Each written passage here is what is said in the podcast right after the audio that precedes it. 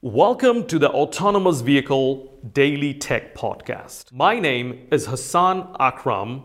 I am the host of the Autonomous Vehicle Safety and Security Podcast. This is my second podcast, and in this podcast, we will be broadcasting focused discussion on technical subject matter. Enjoy the podcast, and thank you so much for listening.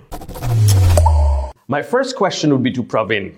Praveen, why is safety analysis important? Uh, in other words, what is the purpose of safety analysis? That's a good question. So, to explain why do we need safety analysis, maybe I would like to take you a bit back into the very definition of functional safety.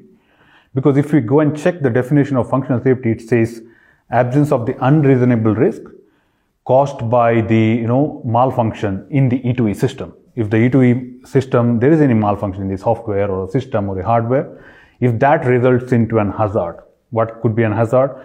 It could be that, okay, there is no direction control. The driver is not able to control the speed of the vehicle, maybe the brake failure, for example. Or any, maybe they are not able to steer well, steering column is locked. This could lead to an hazard.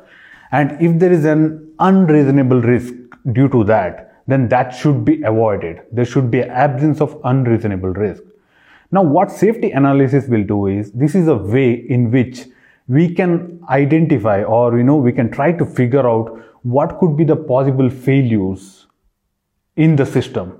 And you know we can already take some safety measure so that whenever we you know unfortunately get into that situation where there are some malfunctions in the system our safety me- measures will already kick in and you know it will uh, provide the safety for the user or the driver so I would say it is kind of a you know proactive approach wherein we can identify or anticipate what might go wrong in my product and we can already you know uh, implement some measures so that you know we can ensure the safety of the product.